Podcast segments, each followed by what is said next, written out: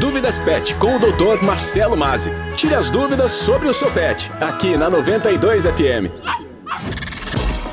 No quadro Dúvidas Pet de hoje, o veterinário Marcelo Mazzi fala sobre a campanha Fevereiro Roxo de conscientização às doenças geriátricas nos pets.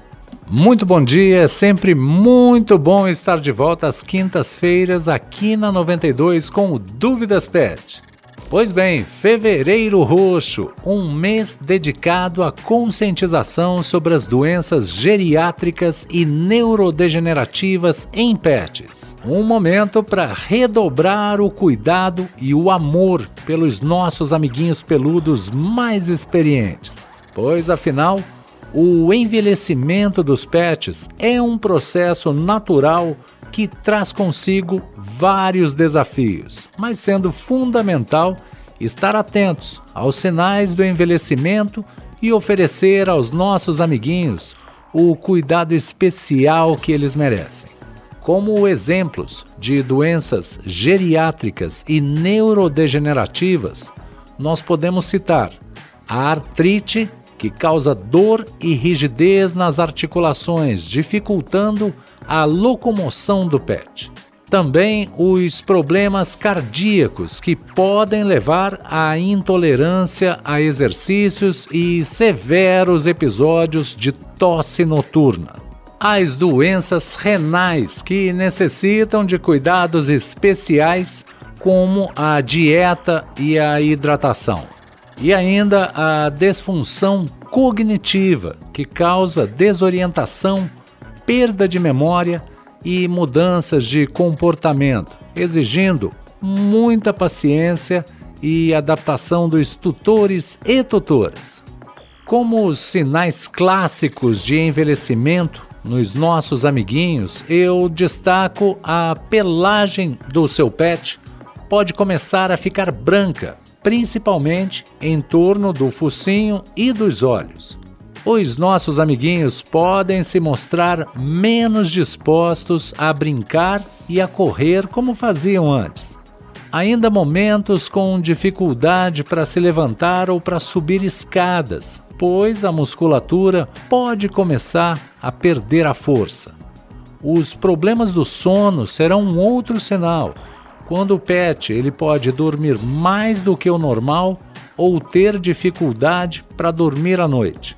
E ainda a perda da audição ou da visão, quando o seu pet muitas vezes não responde aos comandos ou tem alguma dificuldade para enxergar os objetos e acaba tropeçando, muitas vezes podendo se machucar.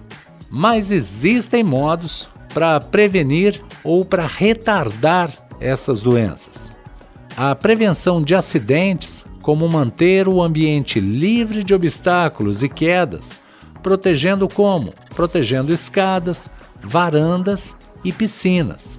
Uma outra ação seria a estimulação mental, de que forma com brincadeiras e atividades que desafiam o pet mentalmente um ambiente seguro e adaptado com rampas, tapetes antiderrapantes e acesso facilitado à comida, à água e à caminha do seu pet.